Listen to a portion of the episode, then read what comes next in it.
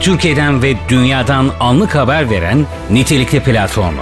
Gündeme dair her şey. Bildirimlerinizi açmayı ve bizi takip etmeyi unutmayın. Ben Burç Tunçer. Günün bilmeniz gereken 10 haberini sizlerle paylaşıyoruz. Öğretmen maaşlarını iyileştirdik. Cumhurbaşkanı Recep Tayyip Erdoğan, Cumhurbaşkanlığı Külliyesi'nde 15.000 öğretmen atama programında yaptığı konuşmada, Avrupa'da son 19 yıl içerisinde öğretmen maaşlarını en çok iyileştiren ülkenin Türkiye olduğunu söyledi. 6,8 milyon TL ceza kesildi. Kuzey Marmara Otoyolu'nu işleten firmaya Ulaştırma ve Altyapı Bakanlığı tarafından 6,8 milyon TL ceza kesildi. Cezaya gerekçe olarak 24 Ocak'ta yaşanan şiddetli kar yağışı nedeniyle otoyolun bazı kısımlarının trafiğe kapalı kalması gösterildi. Otoyolda beklemek zorunda kalan ve mağdur olan sürücülerin otoyol geçiş ücretleri de şirket tarafından iade edildi.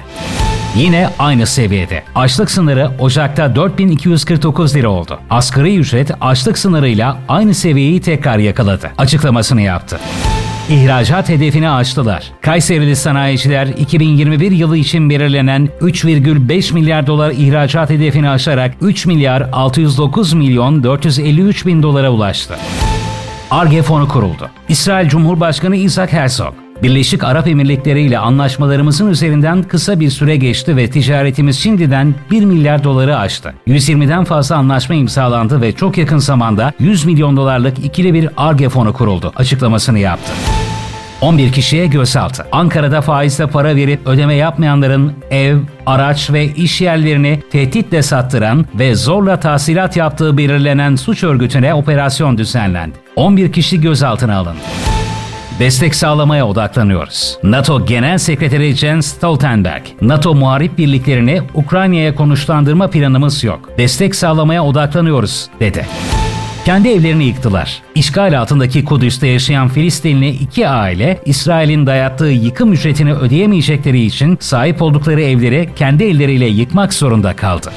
Aktif bir diplomasi izliyoruz. Avrupa Birliği Dış İlişkiler ve Güvenlik Politikaları Yüksek Temsilcisi Josep Borrell, AB'nin Ukrayna krizinde sahnede olmadığı iddiası doğru değildir. Başta Fransız ve Alman yetkililer olmak üzere Avrupa Birliği olarak bu krizde son derece aktif bir diplomasi istiyoruz açıklamasını yaptı.